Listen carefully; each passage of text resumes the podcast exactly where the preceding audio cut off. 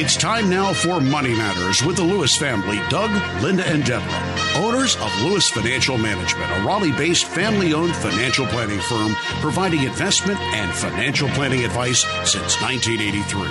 Doug and Deborah are certified financial planners, C F Ps, who can answer any of your questions about investments, retirement planning, and estate planning. Why not call Doug, Linda, and Deborah right now at nine one nine, eight six zero, nine seven eight three with your financial planning questions.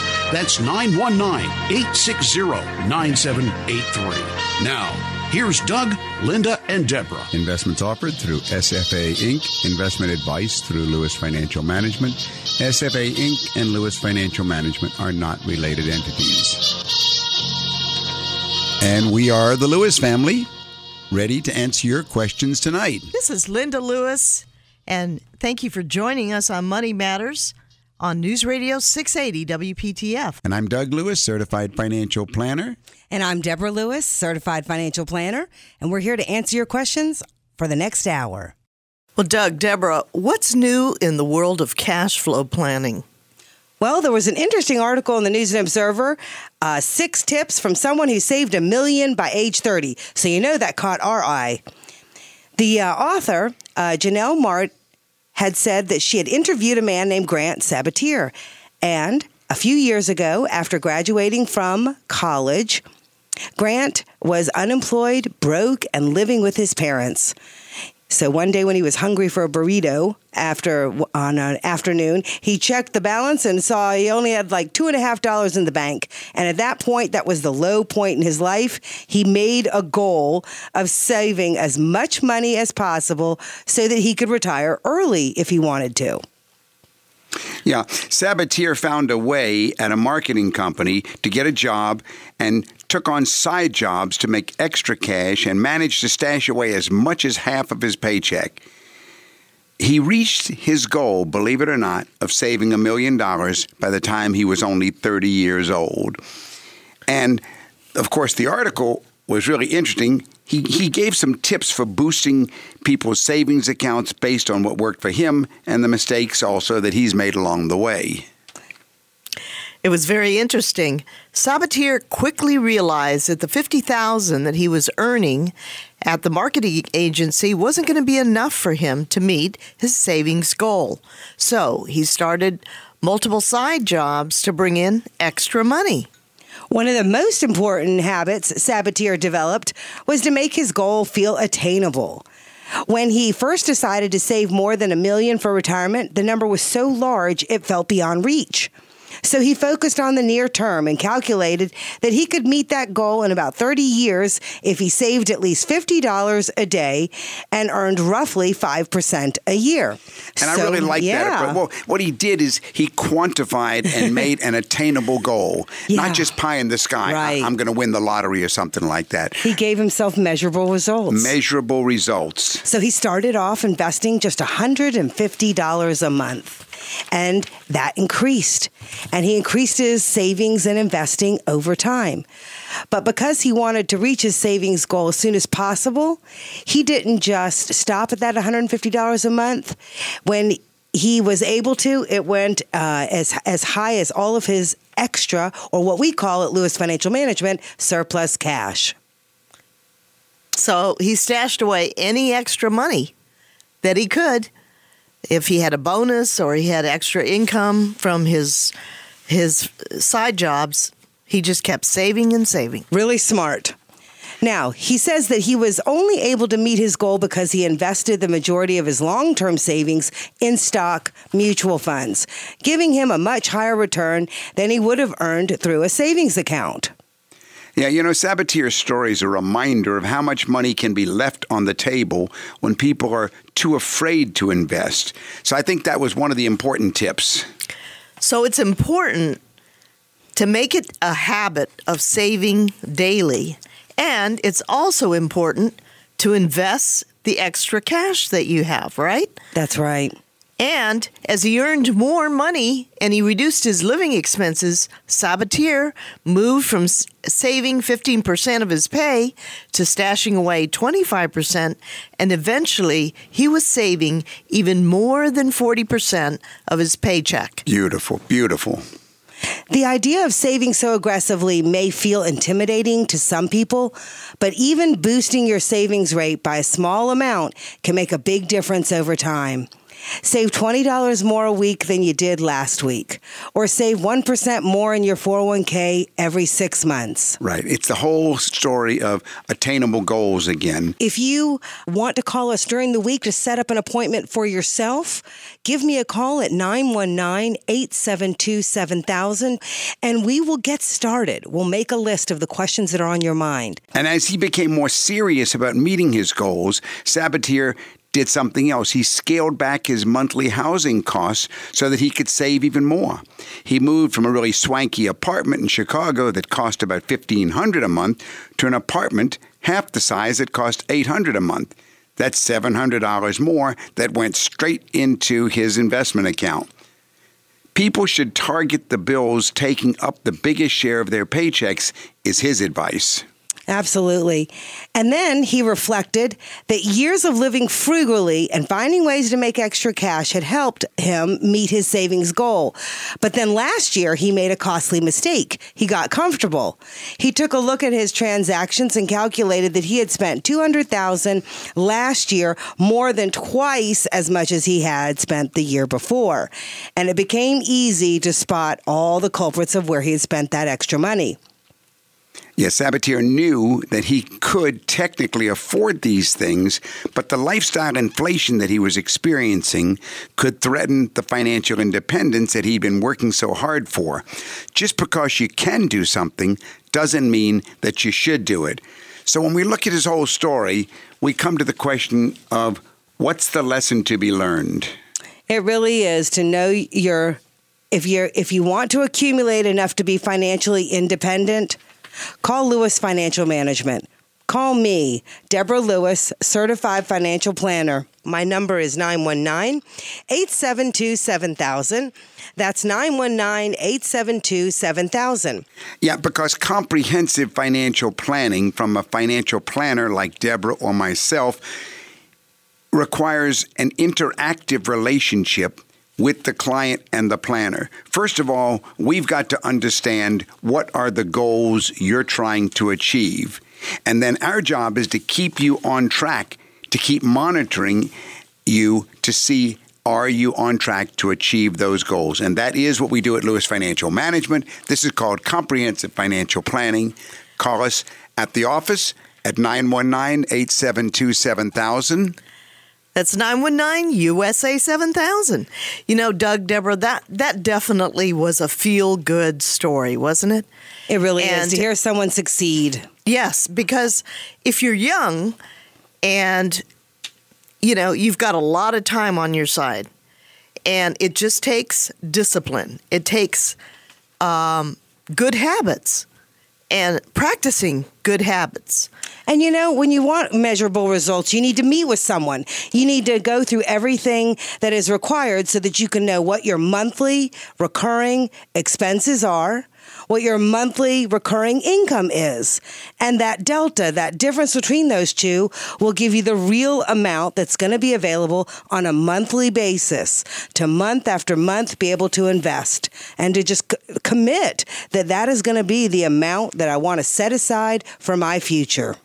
Yeah, you know, what I like about his story is he's not afraid to to put his story in the press. We have many clients that we could tell the same story, but for confidentiality, we can't.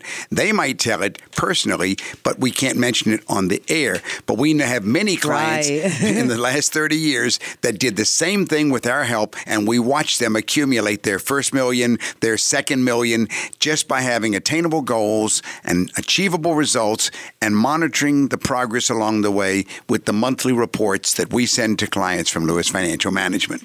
Thank you for joining us on Money Matters with the Lewises on News Radio six eighty W P T F. If you'd like further information, call us at nine one nine, eight seven two, seven thousand. Quint, this is Doug Lewis, Certified Financial Planner. How can I help you this evening? Oh, uh, yeah. Uh, thank you. I, uh, a friend of mine, a widow in her seventies, is selling a few acres of land, her only estate that she has except for her house, uh, for about one hundred fifty thousand dollars. I'm just wondering, is there a way for her to avoid or defer the huge tax bite that receiving uh, large payment or full payment would create? Is, for example, a, is there a trust of some sort that could be established?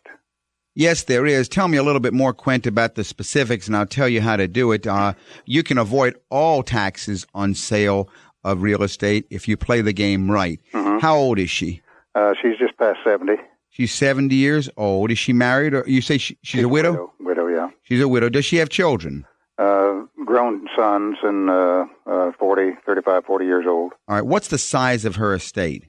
Uh, in that, uh, in addition to this... Uh, yes, her total estate. Oh, probably two twenty-five, something like that, two fifty. About a two hundred fifty thousand dollars total estate. Include, yes, including In- the land that's about to be sold. Right. Now, this land, you say the land is worth one hundred fifty thousand dollars? Yeah. Mm-hmm. And it's not her residence? That's correct. All right. And how much is the basis, the tax basis in the property? In other words, what'd she pay for it originally? Oh, goodness. She and her husband bought it back in the late forties and uh, probably didn't pay more than five or six thousand dollars for it. All right. So we'll assume almost the entire one hundred fifty thousand dollars is going to be capital gains. Right, yeah. Mm-hmm. All right. Well, let's take a look at this and see what we can do. Right. She can establish what's called a charitable trust. It's a double trust strategy that Linda and I have done for a number of clients in the last couple of years. Uh, and it works like this, Quint. She established, first of all, how's her health? Uh, very good. Well, that's another plus. Mm-hmm. Last question before I give you the answer is, what does she want ultimately after her death to happen to her estate? Uh, probably to uh, leave it for the use of her two sons. All right. Just to leave a, an estate for them. Okay. Their care. Uh, both of them, uh, neither of them are wealthy. Oh, that's correct. They're not. Okay. All right. And her income, by the way, does she, do, can she, does she, what is her income level right now? Uh, it's not very high. She, uh, she works part-time as a licensed practical nurse, uh, two or three nights a week. And, uh, then she has Social Security and, uh, a little, Uh, income from... Uh, so really, the reason that she's selling this property is to get some income for herself? No, it's really to uh, to convert it to uh, uh, to uh, cash for investment or, or for uh, to build an estate. Well, what I'm saying is, if she... It, it, I think we're saying the same thing. If she sells it, she wants to get it converted so it's producing income. Well, yes. Uh-huh. Moving it from an illiquid, non-income producing right. asset to an income producing yeah, asset. I, I guess that's that's true, yes. All right.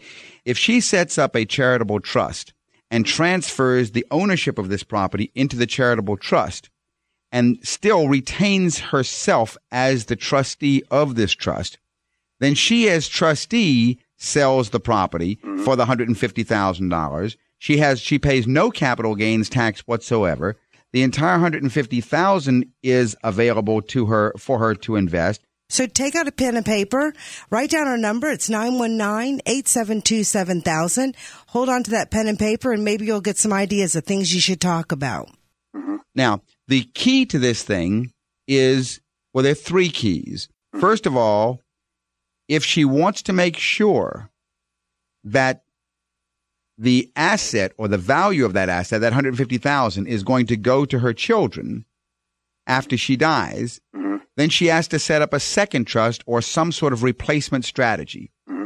Because in doing a charitable trust, she is agreeing after her death to give what's left of the asset to a charity, oh, uh-huh. but to keep the income portion herself during her lifetime. Mm-hmm. So I... Uh, You know, if she goes ahead and actually lives uh, for twenty years, for example, then she would actually have, uh, you know, over a quarter of a million dollars of income coming out of this trust. But on the other hand, the principal, what's in the trust, will go to a charity after her death. Yeah, right. That's why Uncle Sam will let her go ahead and sell it and not pay taxes, mm-hmm. even though the gift is going to be a deferred gift at some point in the future. Right. The way we solve that problem, and I have some clients who don't care about that. They're really looking just to increase their own income for their lifetime. They may not care. They may not have children and so on. Mm-hmm. They just want to increase their income, and they also want to go ahead and avoid capital gains taxes. Right.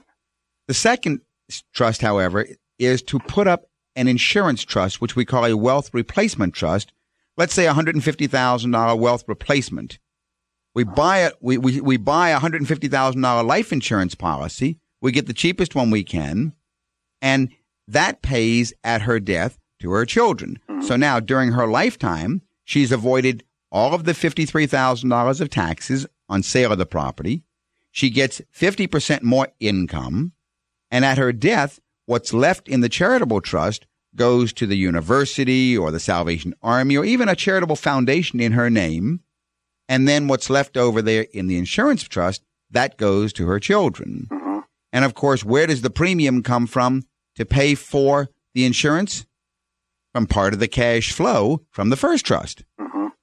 Mm-hmm. And the whole key is when you do one of these double trusts, she should always be the trustee. Yeah. Never give up control. Right, yeah. If you would like to go ahead and have her call my office, I will go ahead and schedule an appointment. Linda can schedule an appointment to get together with her and explore the uh, um, what she can do, because we have done a number of these. Uh-huh. Yeah, that, and that's the joy of of of using this strategy. Right. Is that because you've got this piece of property that's appreciated in value since she first, you know, bought it, mm-hmm. that uh, you can have a tax problem down the road mm-hmm. when when things are final. And it passes to the other party. Right. And Uncle Sam will be right there with his hand out. Mm-hmm. Yeah. Yeah, but if you'll call the office, um, our number here in Raleigh is eight seven two, seven thousand. eight seven two, seven thousand. Okay. And uh, we'll be happy to do what we can to uh, help her and you if we can. Oh, okay. Well, look, uh, you've, you've uh, devoted a, uh, quite a response here, and I appreciate it. Thank you okay, very much. And thanks for Thank calling. Thank you, Quint. Mm-hmm, you bet. That's a very good point, Deborah. I was recently at a national conference in California where there were uh, a lot of uh, financial advisors. There were even a number of people that did radio shows. And one evening, uh, Linda and I were sitting around talking with a couple of radio uh, planners that uh, told me how they do their radio show and also how they do their planning in the office.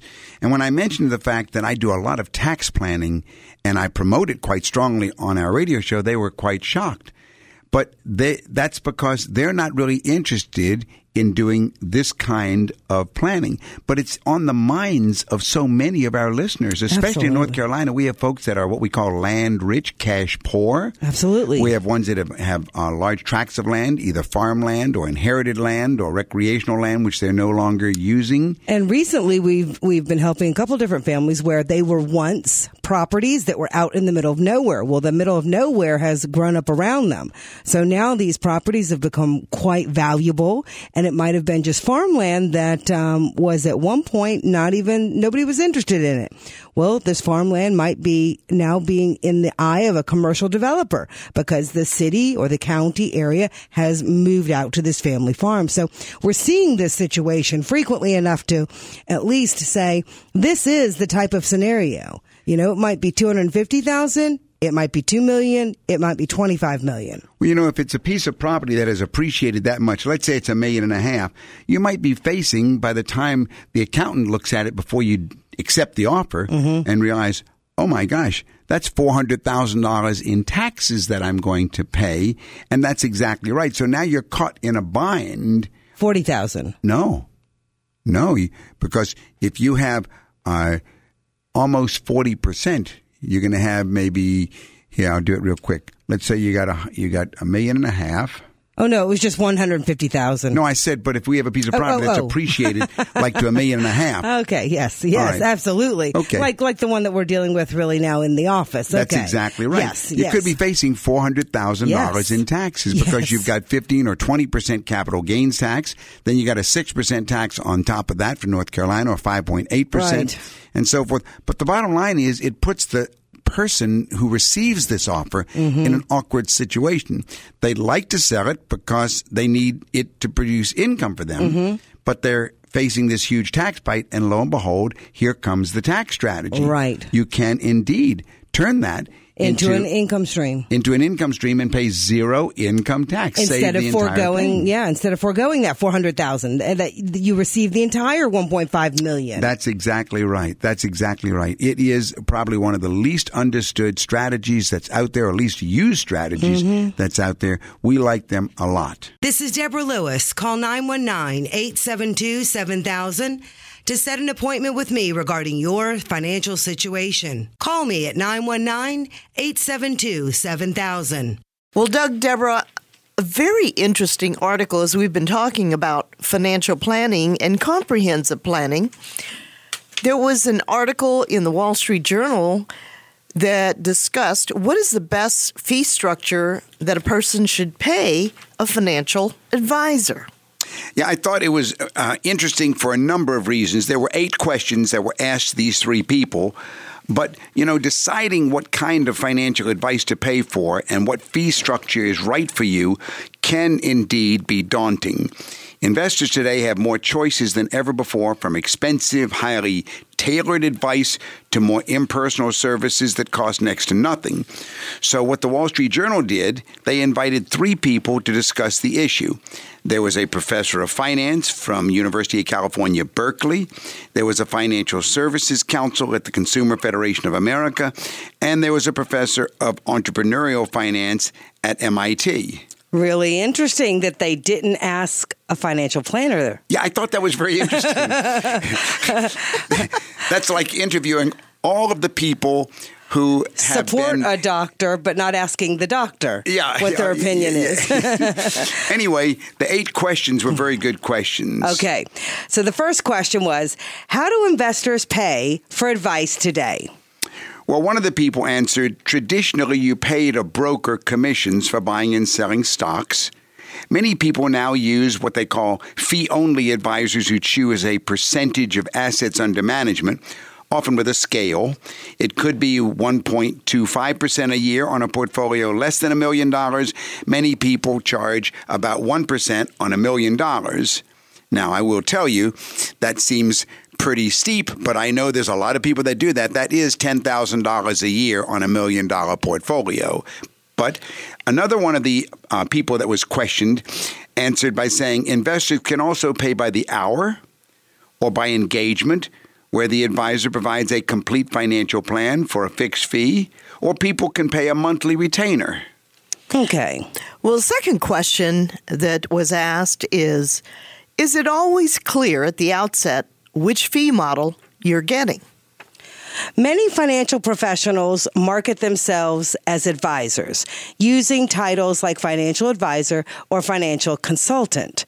If you don't know what you want, you might be directed toward their brokerage platform, in which case you'd be paying for the transaction and not the advice, or the managed assets under management platform, which we think is paying too much. Yes, so I think I like that question because, no, it's not always clear at the outset what you're getting. It's up to you to know what you want and what you're getting. But either way, you could end up being directed by the brokerage firm to one of the two ways that could not be in your best interest. All right. Linda, what was another question that they asked these three experts in the field?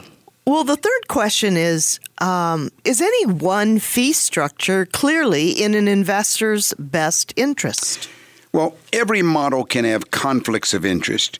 Transaction-based professionals like stockbrokers, their firms may set sales quotas for them or offer bonuses or other awards for encouraging them to put their own interest ahead of the client's and recommend they go into things like uh, annuities or stocks and bonds paying more commissions, but something that is not in the best interest of the client.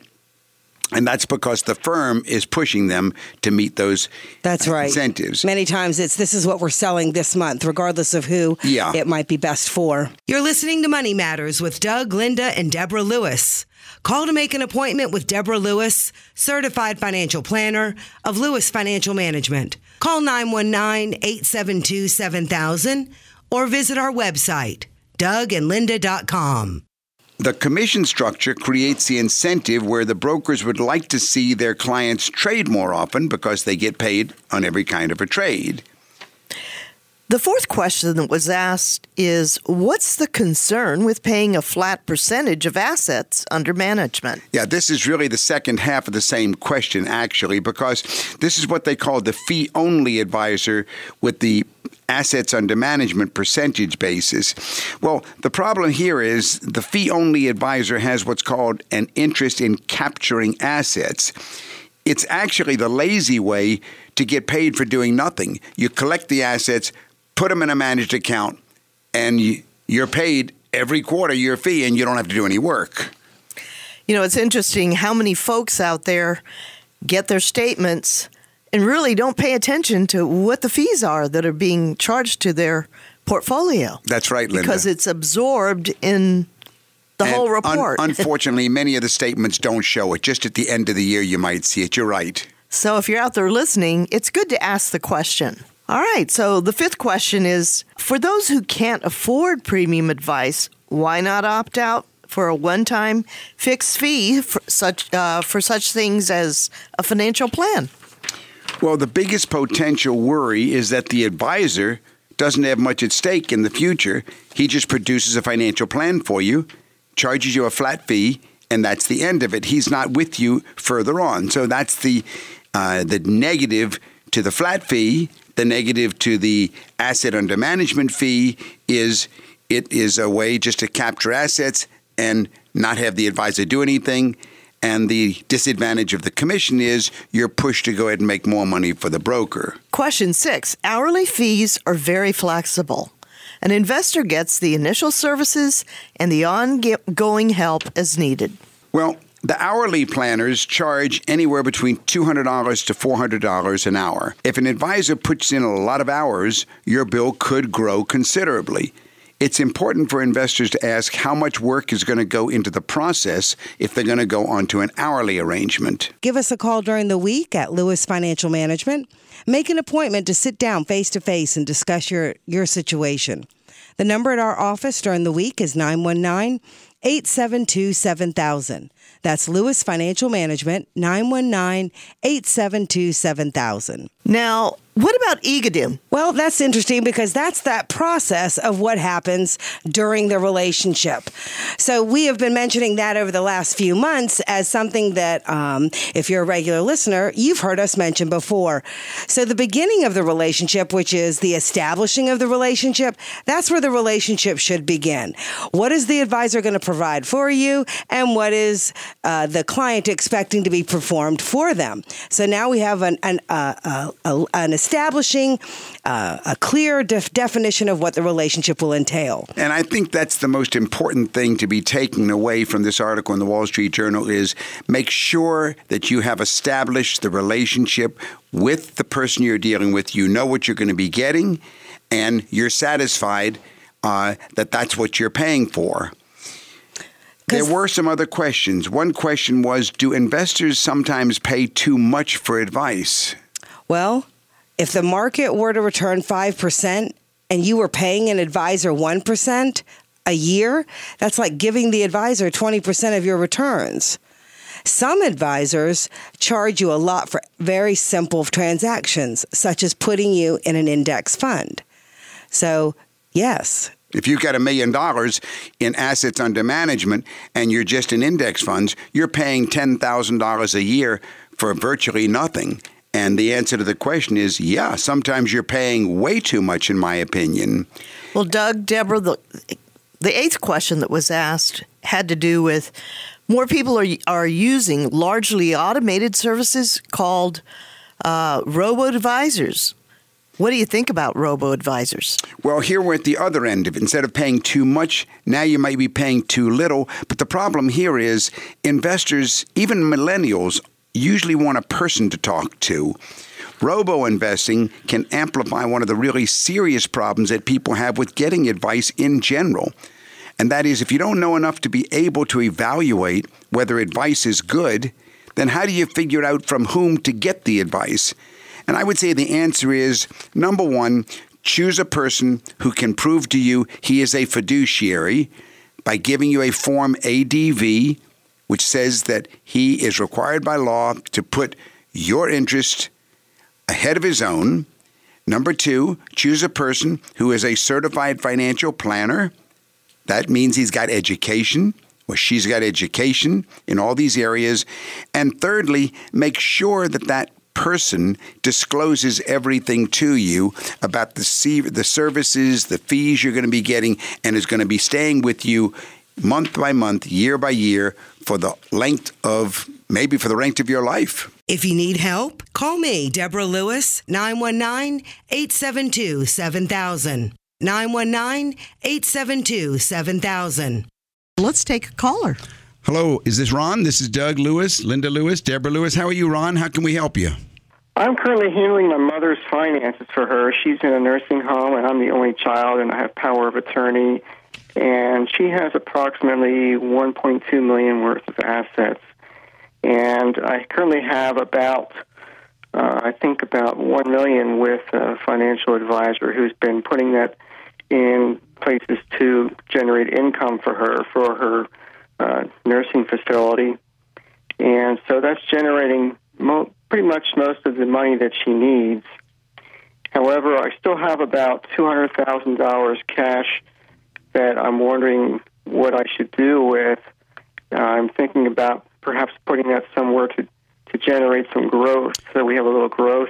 I got it. Okay, Ron, hold on one second. So it sounds like in this situation, his question is about his mother's yeah, situation. He, he said one point two million dollars of assets. Yes, he has the power of attorney. Yeah, but I wasn't clear. Wait till he gets back on. I wasn't clear whether those assets are all investable assets. Ron, are you back on? Hello, Ron. Yeah, yeah. I yeah. wasn't clear on the one point two million dollars, if those assets are all investment assets or are they real estate. When you said assets, did you mean investment assets? Yes, they're divided between uh, equities and bonds. All right, so there's about, all right, now give it to me again. The breakout is, you said uh, a million is somewhere else. All right, and the goal, your goal is what? More income, well, right? Well, we're fine with income. We want to try to generate a little bit of growth with the remaining balance. All right. Well, first of all, I'm not exactly sure if you're doing it the best way. When you say a million dollars in stocks and bonds, uh, that's like saying, you know, I'm a male and I'm married to a female. I mean, it's it's so generic. It doesn't, it does. I don't approach the asset allocation in that way. The way we do it, now, we look to try and see if it's possible to achieve an overall growth of seven percent. Now, there's no way to ever guarantee what the future will be, but we can go ahead and build some sort of an asset allocation model looking historically. And here we don't like picking individual stocks and bonds because you're sort of playing a, I don't want to say a crapshoot, but obviously, a stock is only a worthless piece of paper until you sell it, right? Right. Uh, and, and a bond right now is also extremely dangerous because if you don't hold it to maturity, then if interest rates go up, the value of your bond, if you try to sell it, is going to drop. So both of those types of approaches, how much in stocks, how much in bonds, is not the way we would approach it. Let me ask you a question, Ron. Is the money in a discretionary account? Uh, about one million dollars is invested in equities and bonds, leaving about two hundred thousand dollars cash. Like where someone is uh, making the decisions, or are you instructing the advisor uh, on how you want it invested? Because when you say, do I, I want more appreciation, is it a decision that you'd be making with the two hundred thousand dollars, saying I need to invest in something and then telling someone to, you know, to do that for you?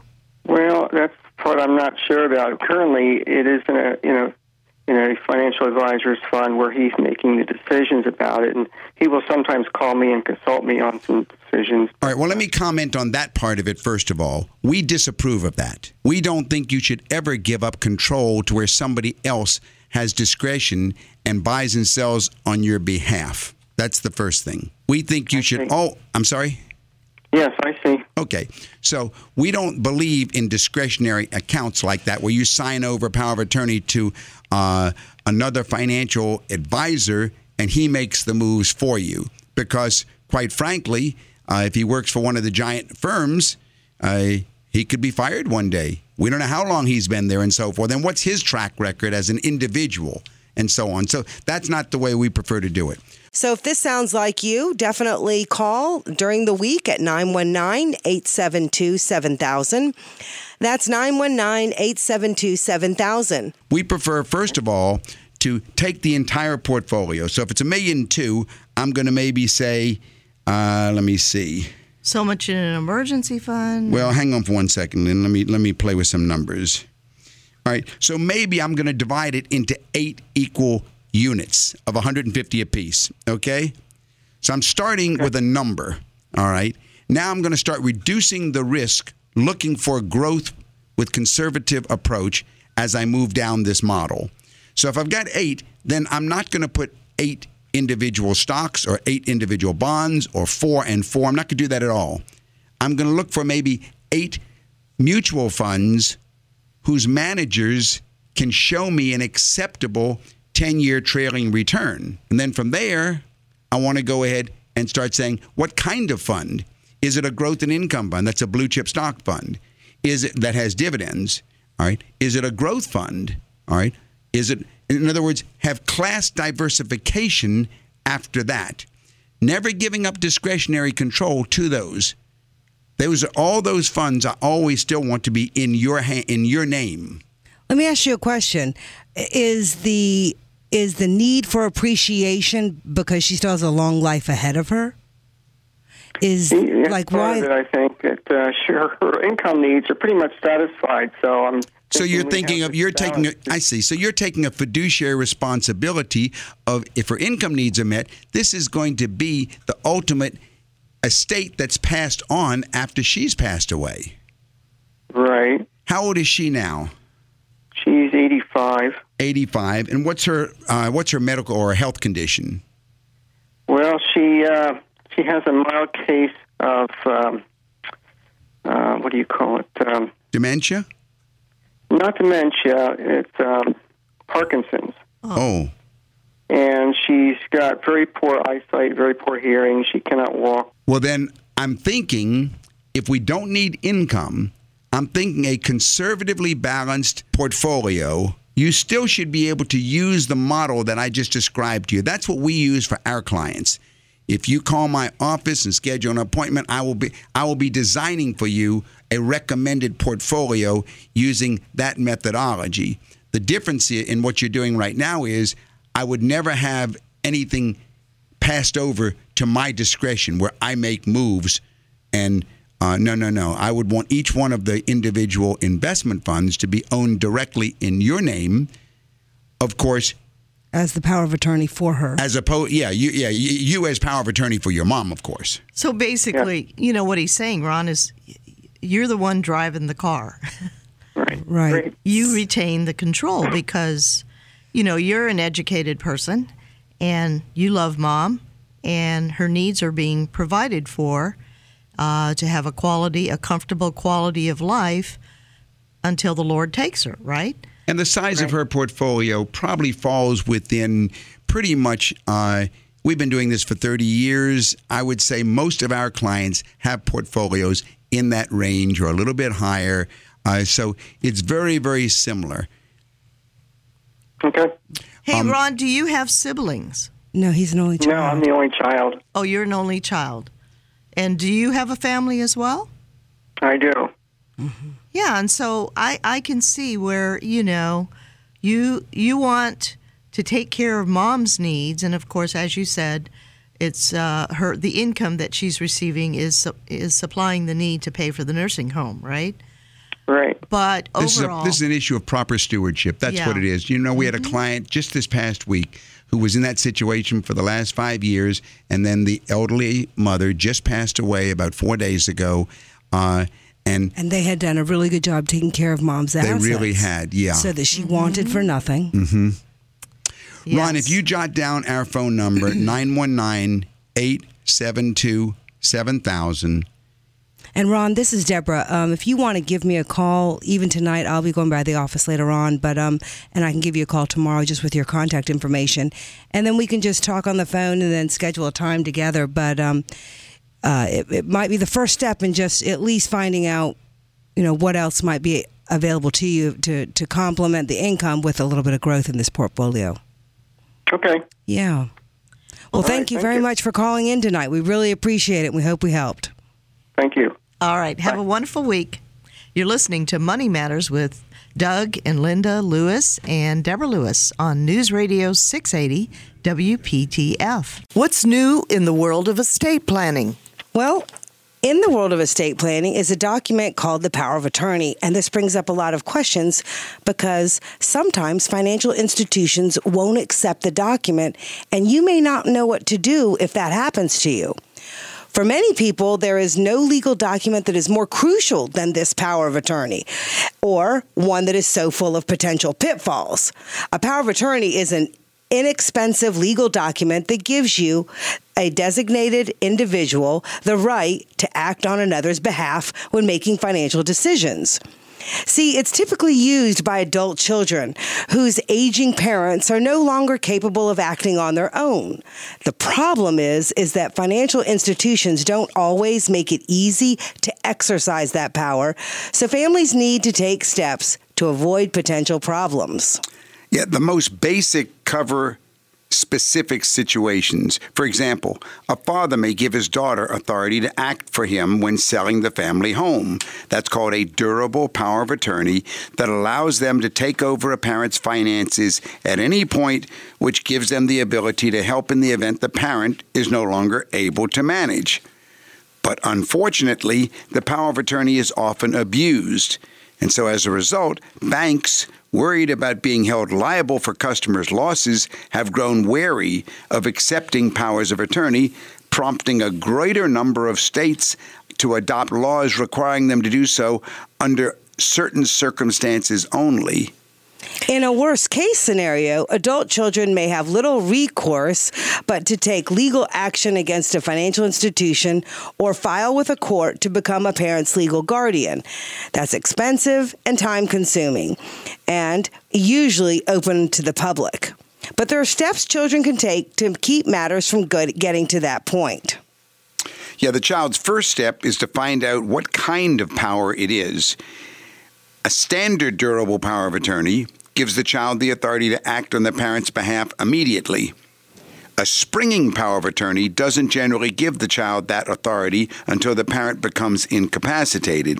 It springs into effect only upon a certain uh, set of situations, and that can create complications for the adult children.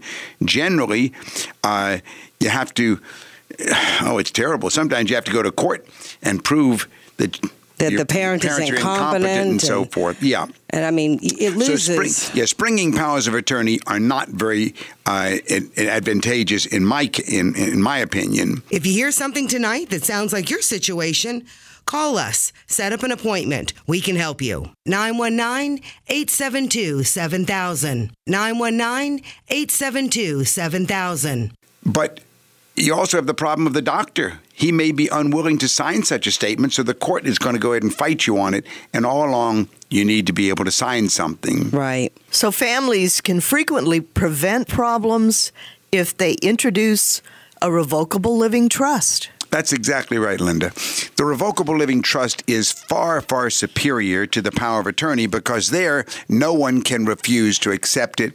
You do not have to prove anything because it replaces the power of attorney. It's far superior, obviously. Well, it's important, isn't it, to know the law? And what should people do if they're rebuffed by a financial institution when trying to use a power of attorney on behalf of a parent who is unable to get involved?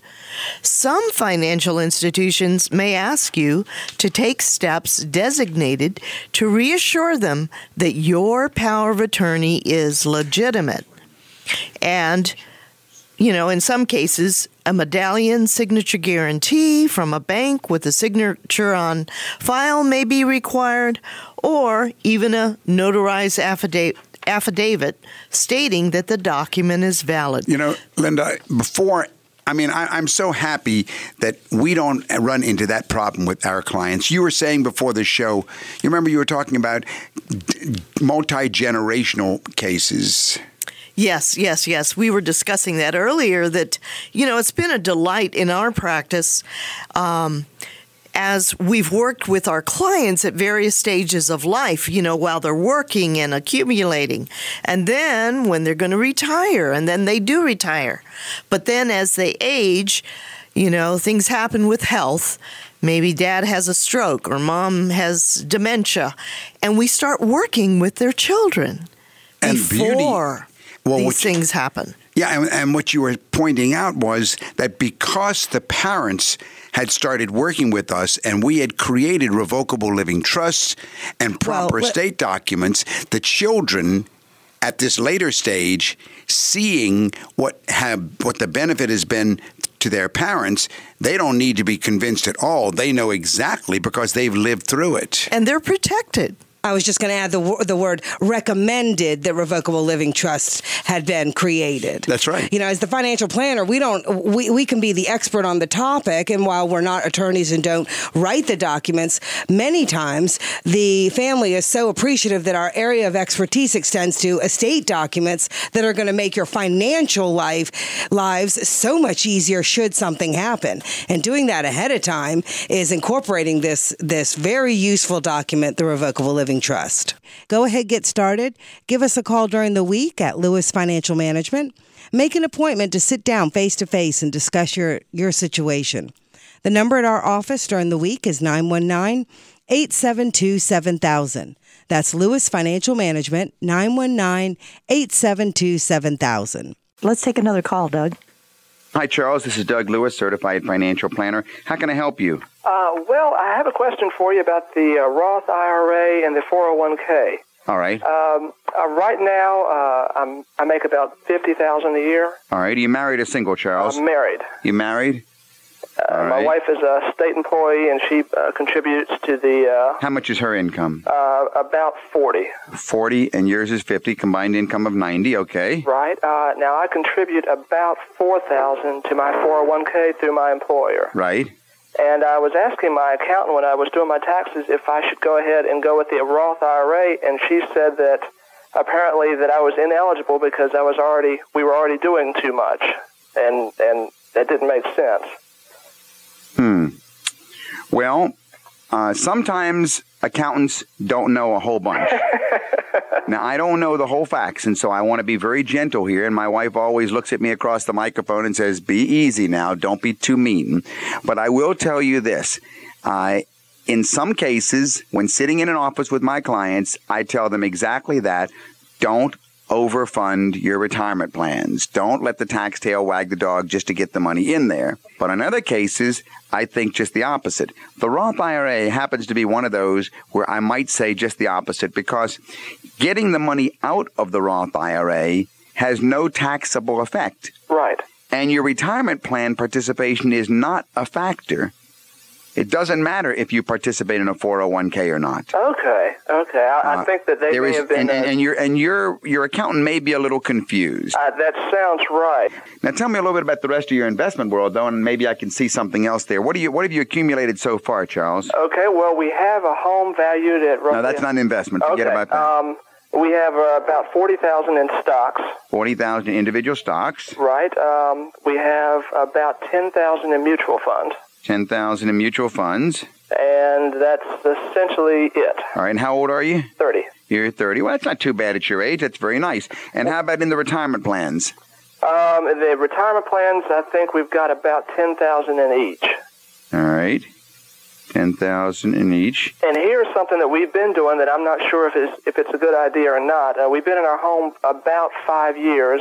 And each year, in addition to our regular payments, we're paying an additional ten thousand dollars down. That's a no-no. Stop that one. Okay, explain. Yeah, you're too young to worry about quickly paying off your mortgage.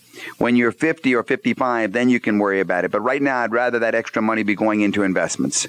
How big a mortgage is it? Uh, the mortgage was how, one... Hundred and how much? The mortgage was one fifty. It's down to one hundred. If you don't have a certified financial planner to work with, if you haven't met with a certified financial planner, call me, Deborah Lewis, at Lewis Financial Management, nine one nine, eight seven two, seven thousand. It might be the most important call that you make this year. nine one nine, eight seven two, seven thousand. one hundred thousand dollars home uh, mortgage, and what's the home worth? one hundred eighty thousand. Yeah, no, you're hurting yourself. You're uh, you are killing yourself from at age thirty. If you were age fifty-five, I'd agree with you. But uh, that's now in your selection. I'd also get out of those individual stocks. Uh, I'd go into mutual funds, but I wouldn't attempt to do any of these moves without meeting with a fee-based certified financial planner first. Okay. Uh, there are several things that you could do, but the wonderful thing you have in your favor is you've got over twenty years, maybe thirty years of working years to compound, and so you could accumulate uh, very easily in the uh, in the in at least more than a million or a couple million dollars over your lifetime without a problem. I haven't Uh, I got a computer in front of me, but right. you have years to, to accumulate, and you want to get it all working for you. Well, now, would you take those additional payments that we're putting into the house and... Should those payments go into that fund? Right. Well, they should go into a portfolio of funds according to an asset allocation pattern that should be constructed with the help of a planner. You've got ninety thousand dollars a year income. Do you have any children? Uh, just a brand new one. Brand new one. Congratulations. Well, congratulations, well, Papa. Uh, we ought to take a look at analyzing your living expenses if you haven't done that yet, and then find out what the surplus is monthly. Okay. And that surplus monthly should be going also into a mutual fund on what we call a pay-yourself-first plan. Okay. Uh, That's that's the way I think I would approach it. I would I would go ahead and take a look at your living expenses, break them down into categories by taking a look at the last three months of your checkbook, mm-hmm. and then call to set up a meeting with a certified financial planner. You could call my firm if you choose to, or or another firm in town, but you do want to go ahead and meet with an advisor to see how to put it all together so you get the best bang for your for your buck. Sounds great. Okay, yeah, and if you'd like to call the office, Charles, uh-huh. that number in Raleigh is nine one nine, eight seven two, seven thousand. That's eight seven two, seven thousand? Yes, sir, U S A seven thousand. Sounds great. I appreciate your help. All right, thanks so much for calling. You uh-huh. take care. What's new in the world of retirement planning? What else is new? Well, there are these things called target date funds, and they're hugely popular. And I think a big part of that popularity is because they are often the default investment choice in four oh one k plans. And really what that means is that sometimes your money's automatically directed to them unless you elect otherwise. Matter of fact, half of all four oh one k plan participants had some money in them by at the end of two thousand four when a study was done. Yeah, in a target date fund, professional money managers make the decisions about how much of your portfolio should be devoted to stocks, bonds, or other assets, and which funds to buy. And then every year, the pros adjust the holdings to make the portfolio more conservative as you age. Each fund family follows its own so-called glide path for its series of target date funds, changing the mix in stocks and bonds over time. After these funds hit their target year, some continue to adjust the stock-bond mix, typically for another ten or twenty years, while others stop shifting entirely. And this is the difference between a target date series that shifts through retirement and a series that shifts to retirement. And, you know, that's pretty interesting. I bet most people don't know that the target date funds are designed, some of them, to end as if you were retiring at that date, and some aren't. Because most target dates follow a through retirement glide path, and the big ones hold about seventy-three percent of all target date fund assets.